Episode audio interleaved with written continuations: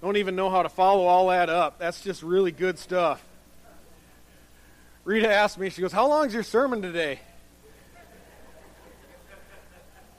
I got to be honest. Uh, I, I hacked out a few pages here just before service. It's like you can never get out everything you want to say.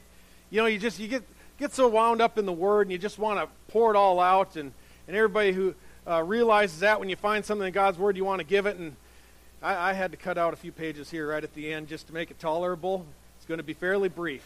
It's going to be fairly brief. Well, it's good to be back. Welcome to 2016, folks. And, uh, you know, as we said goodbye last year, we're looking closely at the exhortation given by Joshua near the end of his life, if you remember.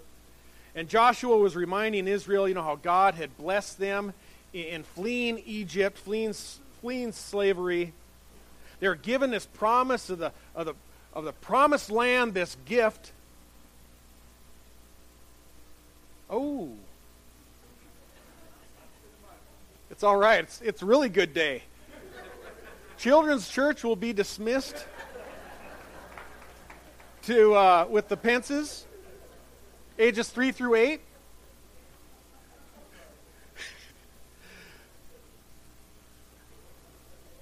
He gets so caught up in the worship. Gerald's just like, I just forgot all about it. Everything's so good. Oh, it's funny. Awesome. Awesome. Well, Oh, man. We were looking at Joshua, and, and he was reminding Israel how, how they had been delivered time after time in battle, victory after victory, and, and then after just proclaiming God's greatness, Joshua indicated to them that they had a choice to make. They had a choice to make. You got a choice whether you're going to serve those foreign gods that were in your past way back in Egypt you got a choice of whether you're going to serve the gods in the land now, current day, the ones that are in the promised land, the Amorites and, and all the others. He said, Do as you will. Joshua says, I've seen God's greatness. And he declared, Choose for yourselves today whom you will serve, but as for me and my house, Joshua says, We will serve the Lord. And Israel had seen and experienced all kinds of miraculous works of God in their lives. Yet Joshua still found it was necessary to provoke them to service. He still had to poke them some. So today I'm going to poke a little bit. When receiving that, our faith and that spiritual regeneration in the heart, you and I have been granted a privilege to serve God. We've been given that responsibility to serve God. And we've been gifted by the Holy Spirit for the purpose of serving God. So God has already provided all the things necessary to serve Him. But you and I are going to have to decide whether we're going to do it. Because, you know, it's really much easier, much more self gratifying to just serve yourself than Jesus. We have to acknowledge that. A, a, call to serve Christ without a call to crucify the flesh is going to fall flat. It's because if you just simply call Christians to serve, they're, they're usually going to respond really enthusiastically until they get to the parking lot. It, it might even last until they get over to the super buffet. They'll be real enthusiastic till then. But then by the time they're done with super buffet, they're going to go back to their cars. They're going to go home. They're going to be tired. They're going to flip on the game. They're going to sit in the recliner. They're going to take a nice nap. The flesh is going to take over. And by the time that they wake up, that old lift chair that you got, it's going to stand you back up to your feet. You're going to forget entirely about what the sermon was about, and you're going to say, Honey, wh- what did that pastor talk about today? She's going to say, Something about gospel tracts, something about the church needing clean, cleaning. Uh, I just forget. I don't know. We've got to crucify the flesh. Christians need a stronger motivator than a casual call to follow Jesus. You need a call to battle. It is a battle against our flesh. Because the flesh and the gods of this world, they're going to come knocking. They're going to come knocking. And, and the gods of this world, they're going to do everything to distract you from being ambitious about Christ. They'll keep you putting it off till tomorrow. And, and you know, I could spend a whole message just warning about all the ills of the world, all the self centeredness, the fruitless hobbies, the materialism, the, the, the endless entertainment that drives us from service. I'm just going to summarize for you. Y'all are awful. Y'all are just awful. I'm awful too. We have to choose to serve the not serve the gods of our past nor the gods of our culture and, and we waste way too much precious time on stuff that's just going to be burned up. It's just going to be burned up. We need to be ambitious builders of Christ's church. Paul warns in 1 Corinthians chapter 3. He says, But each man must be careful how he builds. Building represents kingdom activity, kingdom building efforts. For no man can lay a foundation other than the one which is laid, which is Jesus Christ.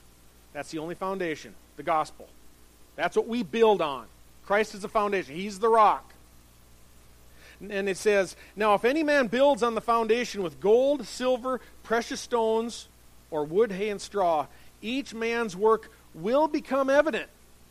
For the day, that's the day at the reward seat, the day of judgment for service, not the day of judgment for sin. Our sin was judged at the cross.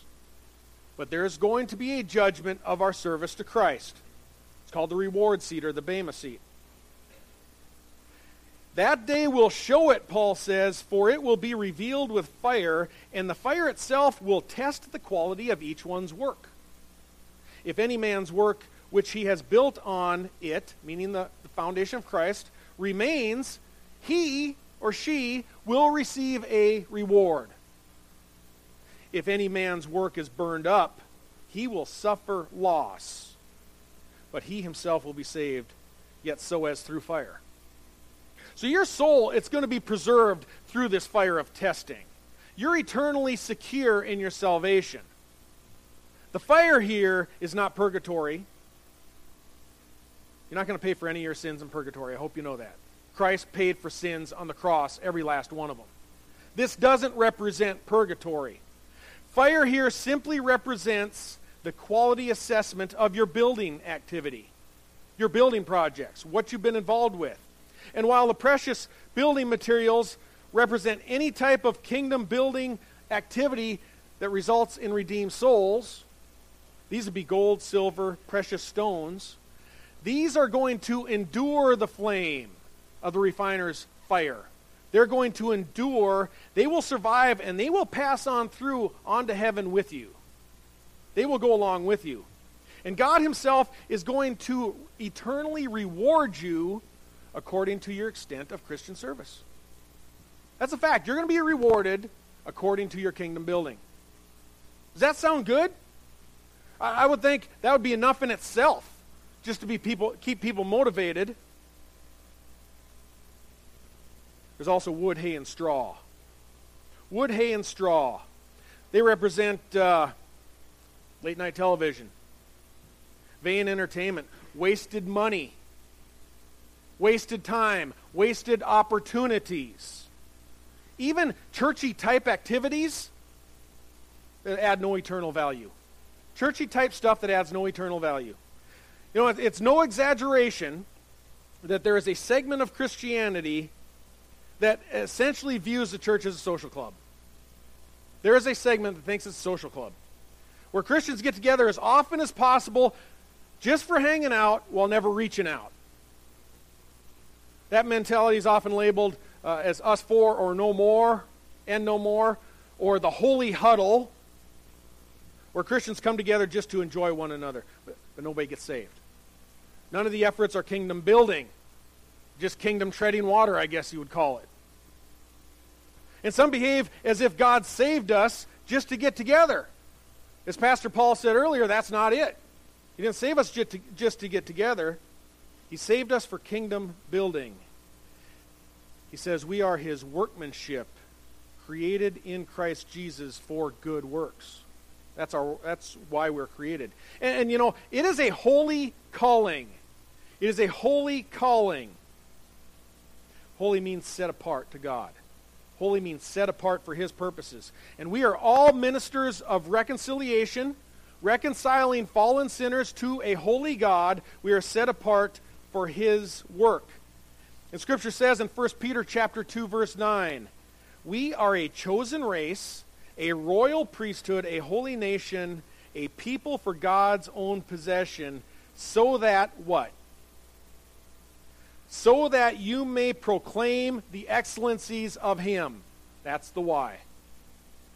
Who has called you out of darkness and into his marvelous light. So that's our purpose. We are to proclaim the excellencies of the gospel.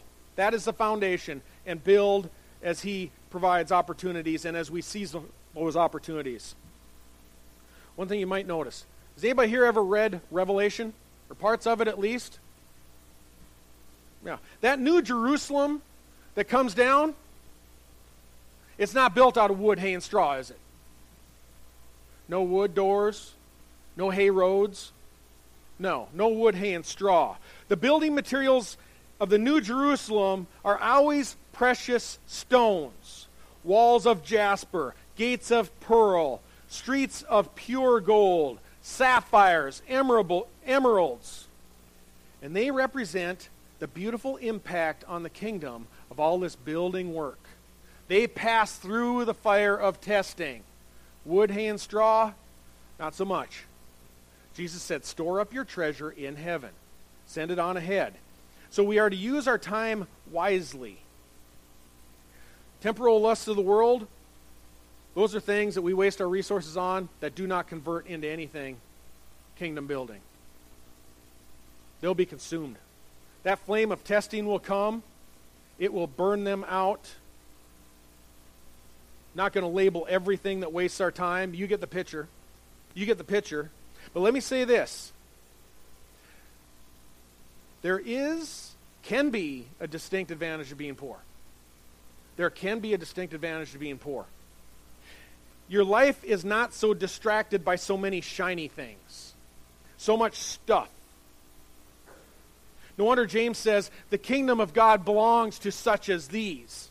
The poor people he's referring to there. See, we may not be able to, you may not be able to, someone might not be able to afford 475 cable channels. Praise the Lord. Praise Jesus, you can't afford that. You won't be sitting in the recliner every evening when there's kingdom work to do. Be glad.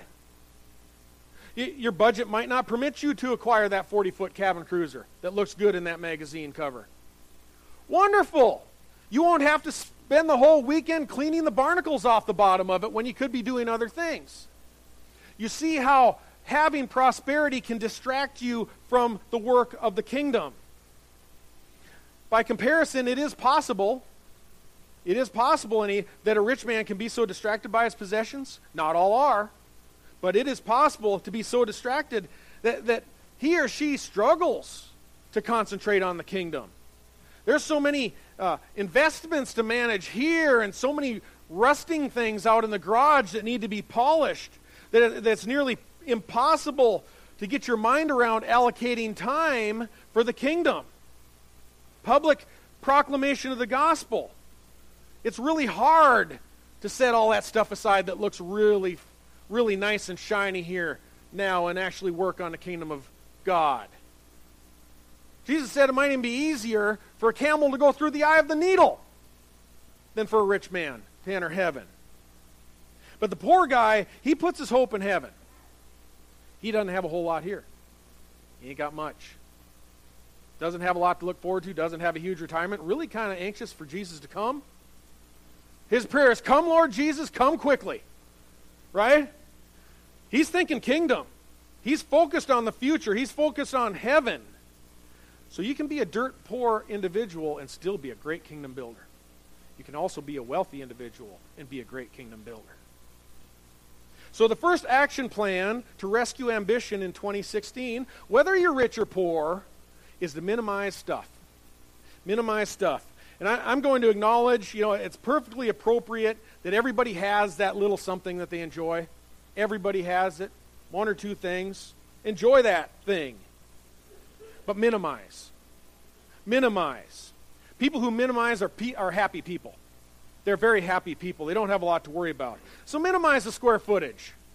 not as much to clean. Share a community pool. Take it from me. Share a community pool. We got a pool cleaner laughing about that one. He's like, yeah, a lot of work there. I've got a pool, by the way. I, I'm not, I'm not sharing a community pool. A lot of times I wish I was. And a lot of times I enjoy it. Have that thing that you enjoy. A lot of us in Florida need that because of the heat. But the more you minimize, the less you are distracted from the ambitious kingdom building that you need to do. So cut your losses. Sell that old jet ski that's sitting out back. It's just corroding from the salt water, anyhow. Clean out that closet. You got old clothes. All they do is waste your time choosing what to wear. Keep the best of what you got. Use it. Enjoy it. Nothing wrong with enjoying it. Just minimize in 2016. Once you've simplified your life, as I'm working on, Rita saw me cleaning out the closet yesterday. Once you simplified your life, get equipped for service. We were just talking about that. Get equipped for service. You know, this is one of the primary reasons that Christ provided pastors to the church. Not exclusively, but it's the reason pastors were provided to the church. We're going to study this much further in the pastoral epistles. The pastor, also known as elder in Scripture, that's synonymous. A pastor elder, his primary responsibilities are provide spiritual church oversight. That's why Scripture refers to them as overseers. Pastors are to be devoted to prayer and the ministry of the word. Right, Gerald? Which you can identify as worship. That is a ministry of the word. Preaching and teaching are ministries of the word that take a lot of time. Those are primary responsibilities. And then it also says, as Pastor Juris had brought up in Ephesians 4.11, that pastors are to equip others for the work of ministry. Ephesians 4 says that Christ gave some as apostles. That office is closed. We don't have any apostles anymore. Some as prophets. Hebrews shows us that that office is closed. There's no more prophets that are writing scripture. Some are evangelists. Some people are going out and proclaiming everywhere they, they go. They have that special gift of evangelism, and it says it wraps up, and some are pastors and teachers. And these are for what? For the equipping of the saints for the work of service to the building up of the body of Christ. Pastor Paul didn't even know I was going there. I didn't know he was going there. We're hitting that, hitting that chord today. So there, there's equipping going on. These are primary roles of the pastor elder to teach, to preach, to pray, to equip for service.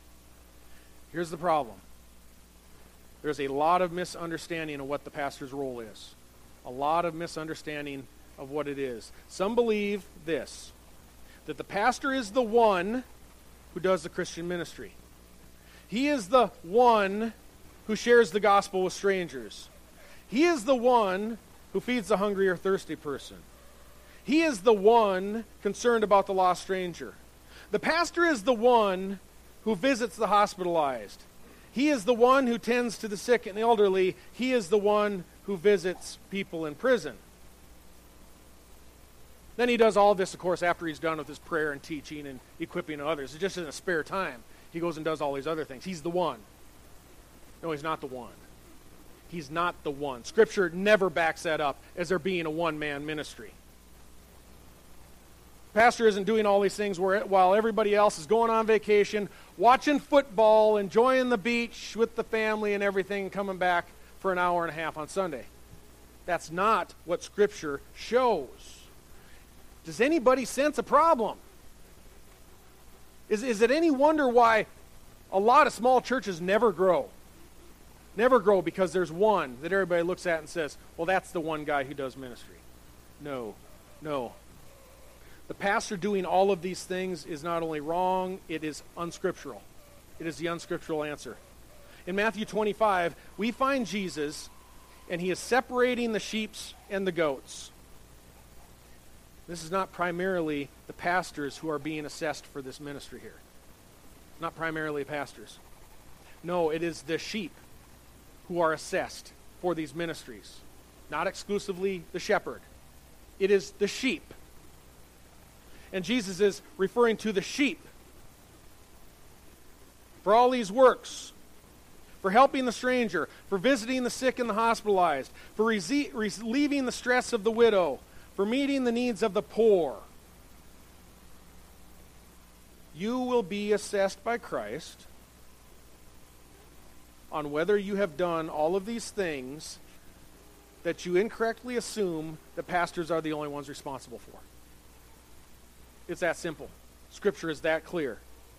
The pastors are going to be assessed primarily on whether we accurately taught you this, told you this, informed you this, and equipped you to do these works of ministry that you are responsible for. And, and, part of that, a big part of it, is us modeling it. We don't get a King's X. We, we have to model the ministry.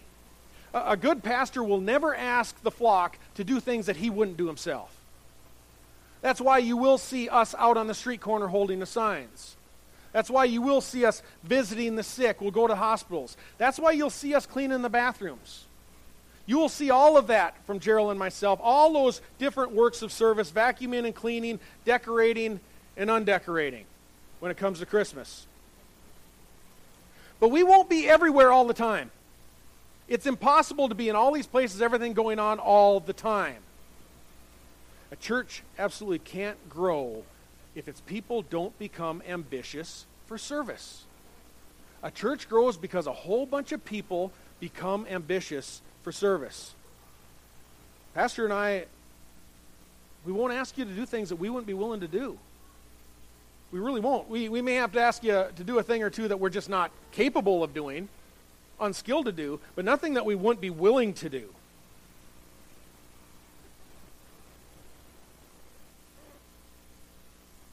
It is in no way indicated in Scripture that it is the pastor's role exclusively to meet every need or request. There is just simply not enough time in the week there is not for all of the people and all of the needs. Meeting the needs is also your responsibility. You're going to be assessed and rewarded, Christ says, by how you do that, how well you do that, according to how ambitious you are. Right? And that ought to be enough in itself, again, to, to pursue these works of ministry because Christ is going to reward you for that which passes through the fire with you. That's why Christ says in Matthew 25, that same passage, verse 40, to the extent that you did it to one of these brothers of mine, he's talking about other church members, to the extent you did it to them, even to the least of them, you did it to me. Jesus is saying, as much as you did this to my body, other believers, as much as you did it for them, you also did it for me. See the symbolism, symbolism there? His body. So imagine, worst case scenario, you come to faith in your early 30s, some other time. The next 50 years, you spend all of your time going to the beach, changing the cylinder heads on that Kubota jet ski, building additions to your second and third vacation home. And at the judgment for rewards, Jesus is assessing with fire what comes through the fire. And he, and he says, he goes, Why didn't you visit me when I was hospitalized? And, and, he says, Where were you when I was lonely? And Jesus says to you, oh, Where were you when I was in prison, when, when I was in prison for the faith and they locked me up? Where were you? And we were to say to them, to, to God, to Jesus Christ, we were to reply with this, saying, Well, you know, our church hired a guy to do that. Jesus say, What? You hired someone to do that? Where, where did I ever tell you that? You just go hire people to do it. It's the same with mission work, and I'm not going there today. We seem to think that the more pictures uh, of missionaries we have on our wall, the more successful we are because we hire people to do it. Send money to them. We've got 173 missionaries here right now, today. 174, I might have missed one.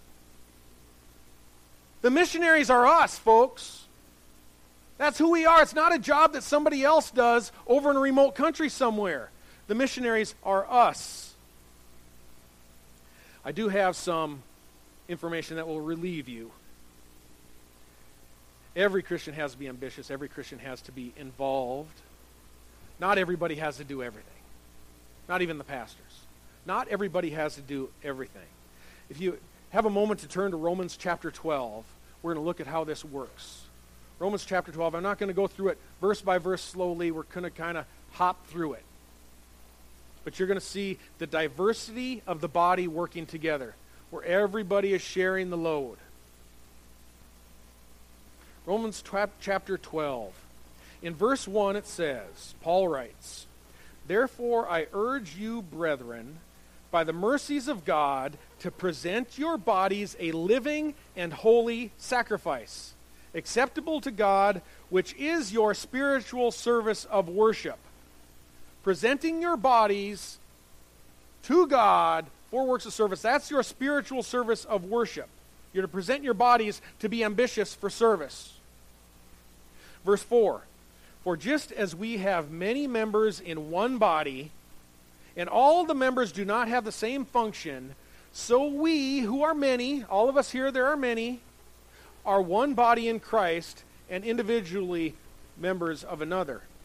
So we are one body, but we're filling different functions. Gerald and I don't do identically what you do. Gerald and I don't do identically what each other does. There's a complement factor here where you do and you work together. Look at verse 6. We have gifts that differ according to the grace given to us.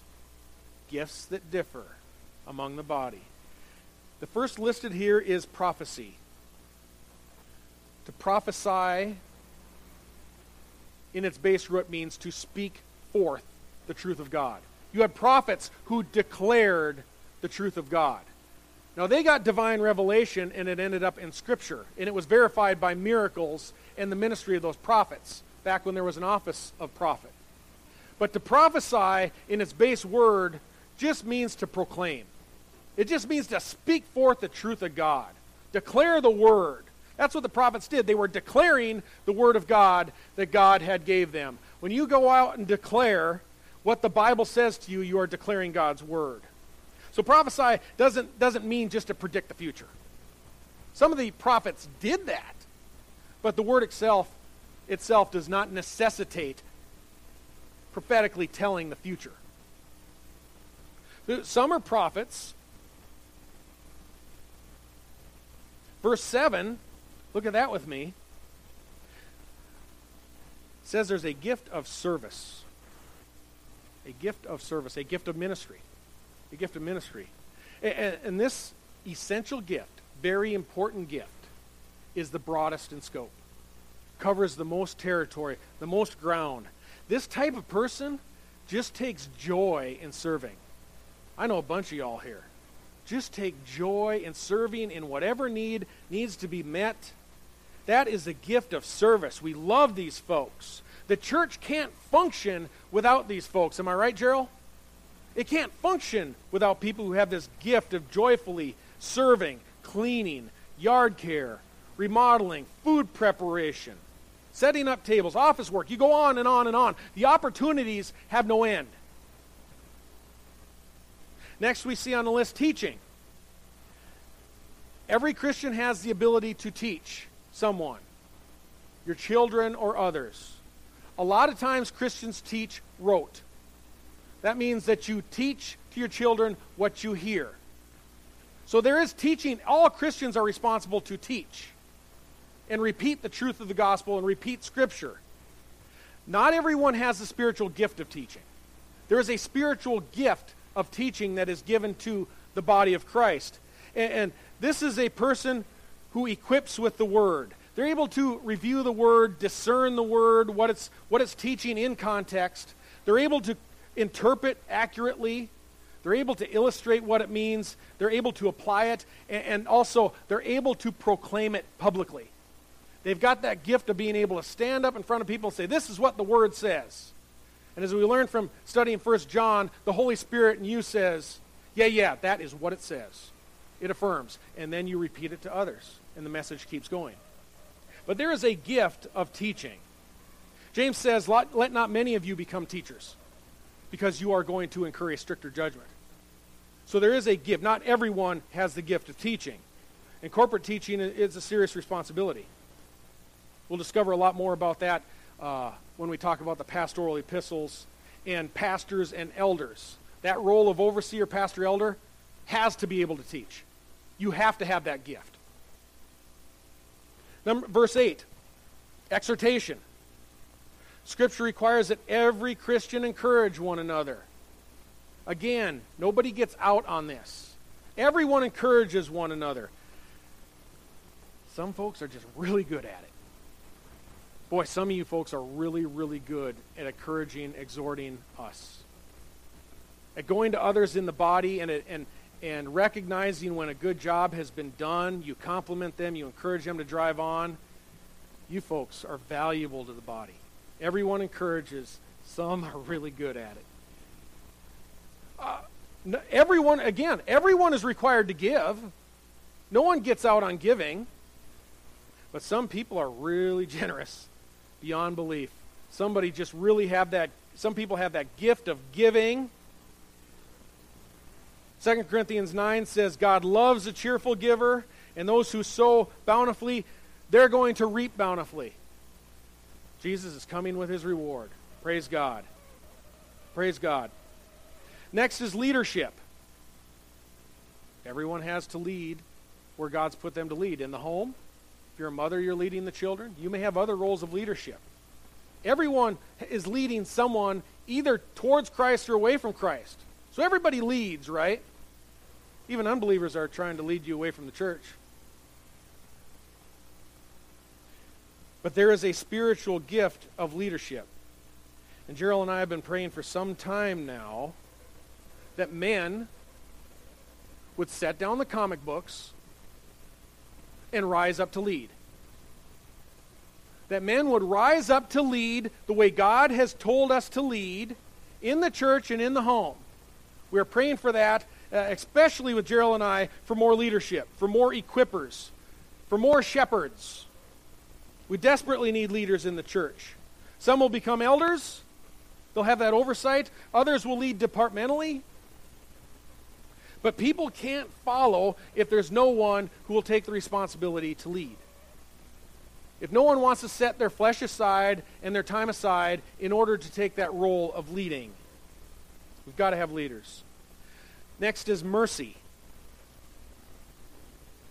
The Greek word here, the base Greek word, it refers to an emotion that is stirred up when you see someone else afflicted.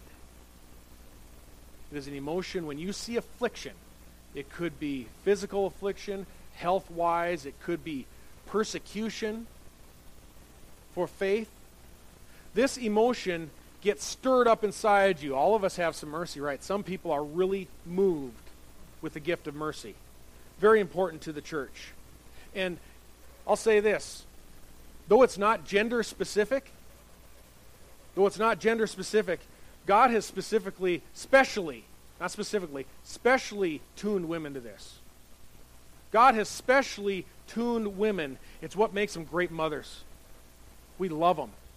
They've got that mercy, that care, that concern. And, and, yes, I believe the Holy Spirit does gift in harmony with gender roles. Scripture affirms it. Scripture tells us that the Holy Spirit gifts in harmony with the roles of male and female which God created. You're going to have women that are generally better at some things. You're going to have men that are generally better at others. There's an exception to every rule. But in general, women are very good at this. That's why 1 Timothy indicates that older women should excel in hospitality to strangers, washing of the saints' feet, and assisting those in distress. We will look at that in the pastoral epistles. They're really good at it and we thank God for them. Praise God. And we're going to look at the roles of women and men extensively in these pastoral epistles. There's a lot of information there. We're going to spend some time in it because the world is lying to us. And everyone's unhappy because they're not looking at what God made them to be. We're trying to be something we're not. And by the way, the comparative deficiency of this trait, this mercy trait that we find in men, comparatively now. There's a deficiency in men on the gift of mercy. Doesn't mean man can't be merciful or there can't be a man that is gifted with mercy.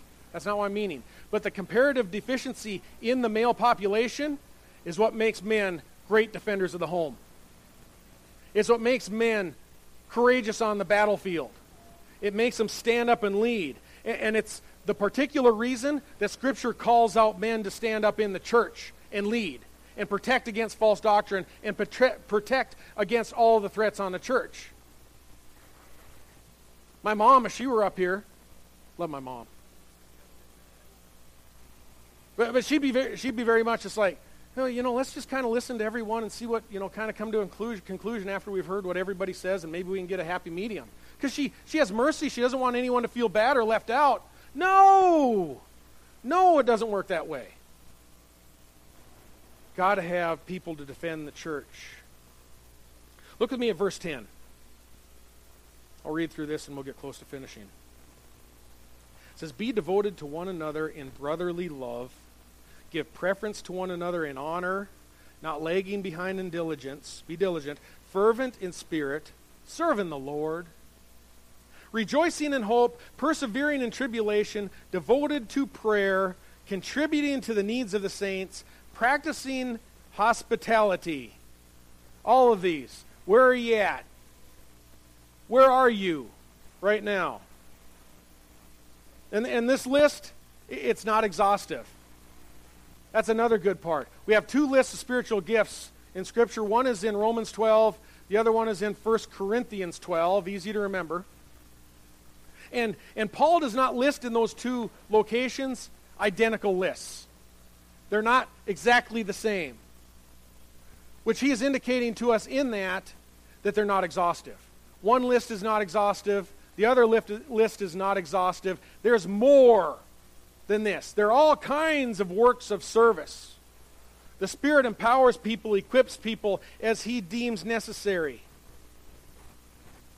There's more. People need to serve. There's plenty of options.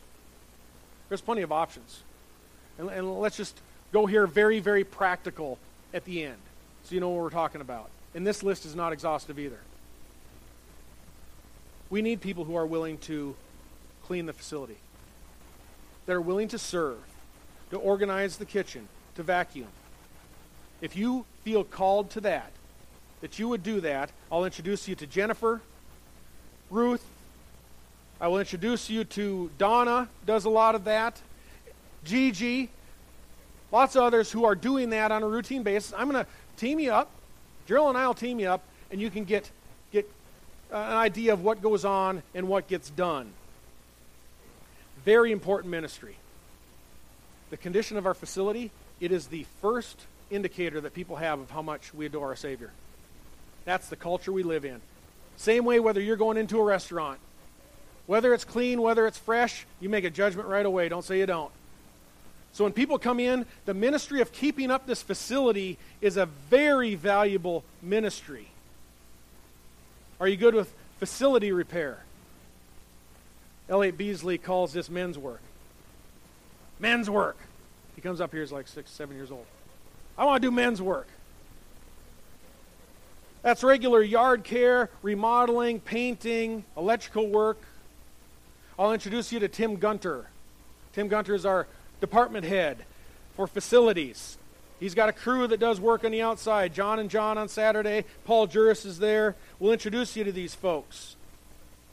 On the inside, we've got Greg Hansen and Dustin that are remodeling, painting, wiring, speakers, all kinds of great stuff going on during the week. You don't even know what's going on. These folks just serve.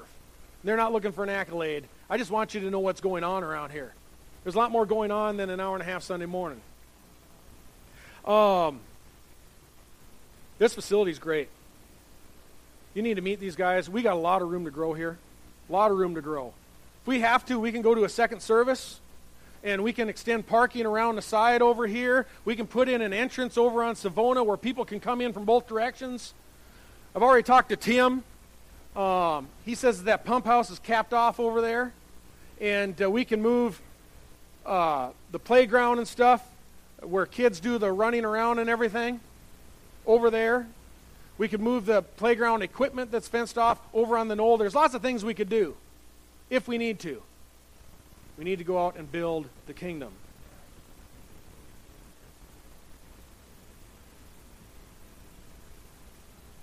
What else? What else? You ready for outreach and evangelism? Are you ready to do more with your time? I'm going to take you and have you shake hands with Blake Morton and others. Blake is out. He, he does things at every skill level imaginable.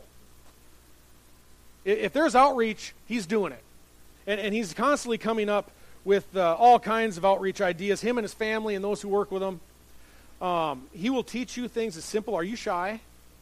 He will teach you things as simple as handing out someone a free hot dog with a gospel tract. And he'll be there right with you, showing you how to do it. There's no reason to fear anything. He and Stephanie and his crew, if you want to hold signs, or Curtis is out there with Lee and, and Iva holding signs, if you want to go out with the crew and hold signs, they'll be right there with you. They'll be right there showing you how to do it. There's nothing to fear. Blake will be out there with you holding up the signs all kinds of things that can be done. They'll ease you in. There's nothing to be afraid of. They will not ask you to stand up on a soap, soapbox and, and preach until the third week. No, I'm kidding. But they do that. They go to the farmer's market. They, they had, uh, before Christmas, they were doing uh, Christmas songs, singing, and then they get up and preach in between, right on the street corner. It was wonderful. Wonderful. Great work they're doing. Start very simple. You can start with connection cards. Simple as a polite invitation to church until your boldness grows, and then the sky's the limit, right, Blake? All kinds of things we can be doing. So get out there and, and, and reach out. You may not have the gift of evangelism. You might not uh, fill the office of evangelist we read about a few minutes ago, but everyone has a responsibility to do outreach. We have people to be trained in the sound booth. If you're good with that type of thing back there, you never see them, but everything that happens here is controlled by them. so blame them. Um, we need people who are skilled in electronic media, video. We need people working in the nursery, Sunday school, children's church. I can put you in touch with those people who are on those. You can get trained. You can only thing limit on the children. If you're going to work with children, you need to pass a background check. That's the culture we live in. Have to have a background check for children's work. But you don't need a background check to sing.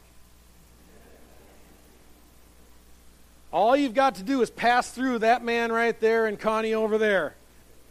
That's kind of a gauntlet in itself. But nonetheless, we want to see more people singing, more people involved using their giftedness. We're always looking for gifted musicians. Um, don't be offended if they tell you your, your voice is better suited to a group. Some people just aren't soloists. In fact, I sang, most of you who are here know that I sang, what, four weeks ago or so? And I was nervous. I didn't want to do it, had never done it. And I wanted to encourage others to follow suit. Step outside where you're comfortable. So I did that song, and, I, and I'm completely honest. Gerald and Connie will both tell you, I told them very clearly if I can't do this, if I'm just going to embarrass myself, if I'm going to send people running for the door, you stop me. Really. Submitting to authority is what I was doing. Stop me. So, so everybody's gifted in different ways. We have Joyful Seniors Fellowship, Joanne, Nancy, others encouraging uh, the, the more mature believers with us. They get together for regular events. We have so many ministries going on, it's really impossible for me to list them all today, so I'm not going to. You know, some are in even official capacity. You don't have to be official capacity. We've got people like Marjorie over there, Marjorie Kennedy, and Carol Thomas I see in the back, and Lori Albright is here, and Faye Ritzy over there. And these folks are keeping tabs on one another. They're making sure that people are all right. I'll get a phone call saying, you know, some such and such isn't doing well. They're in they're ministering to other needs. They're keeping the radar out. They're doing that service of, of keeping up with other folks. Very important ministry. In fact, uh, Gerald and I both, we, we'd love to see a little more organization to that. We'd love to see it branch out a little more where it's a little more officially kept track of, maybe even leading to ministry to nursing homes. Don't know. All I know is we can't do it all. We're going to need people who have that heart and want to step forward to do it. Are you t- interested in teaching or some form of leadership role or church oversight? Boy, we're going long. I will hurry up. You'll need to become a member. Can't go to a teaching role, be an elder or a leader until you become a member. You're saying that I'm going to conform, I match up doctrinally, and others.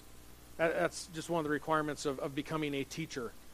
Uh, we need more teachers. We need more leaders. Gerald and I are praying for more leaders, as I said earlier. We need people who are fat. You've got to be fat. What's fat mean? Faithful, available, teachable. Faithful means you need to be here most of the time. You need to be part of everything. You can't lead if you're never here. Available means you want to be available for prayer. You want to be available for interaction with leadership. You make yourself available. You can't be a leader if you're not available. It's not a part-time gig. You've got to be available to the church because there's just a lot of, a lot of things that need to be done. A lot of, uh, a lot of things creep up during the week. T, teacher. You got to be teachable. All of us got to be teachable. Every single one of us is going through a continuous tweaking. Continuous tweaking. Gerald tweaks me, I tweak him, the board tweaks us. There's just a lot of tweaking going on. Because none of us have it perfectly laid out. We're not talking about, about doctrines of Christ, inerrancy of the Word. Those things are in so. Every once in a while, there are peripheral things where we need to adjust. You go through life and you read the Word over and over again. Who hasn't gone through and said, I never saw that before? That kind of tweaks what I believed over here. And you have to be teachable. If you're, if you're the type of person that you, you can't ever be corrected, and you can't ever adjust on minor peripheral stuff, you're not fat. So we want people that are fat. Even if you're not fat, we need everyone to get involved. We need everyone to get involved. Don't have to be a member to be involved. Don't have to be a member to be involved. I'm going to ask the men to come forward and we will do the Lord's Supper.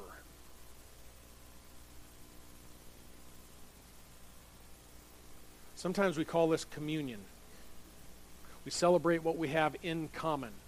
In common. We have a common faith. We have a common confession. We have the common Holy Spirit. We worship a common Lord, Jesus Christ, who died for our sins, according to the Scripture, was buried, and then rose again on the third day, according to the Scripture, and was seen by the apostles more than 500 people at one time. This is the truth of God's Word. We're here to build His church. We don't own it. Each ministry we serve in is not ours. We're provided opportunities. As Christ washed the feet of His disciples and He told them to go and do likewise, we are here to lift one another up.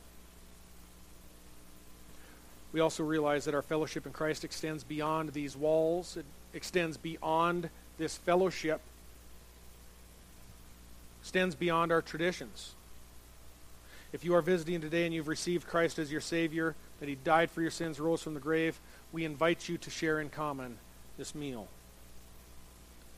Bob, would you pray before passing out the bread?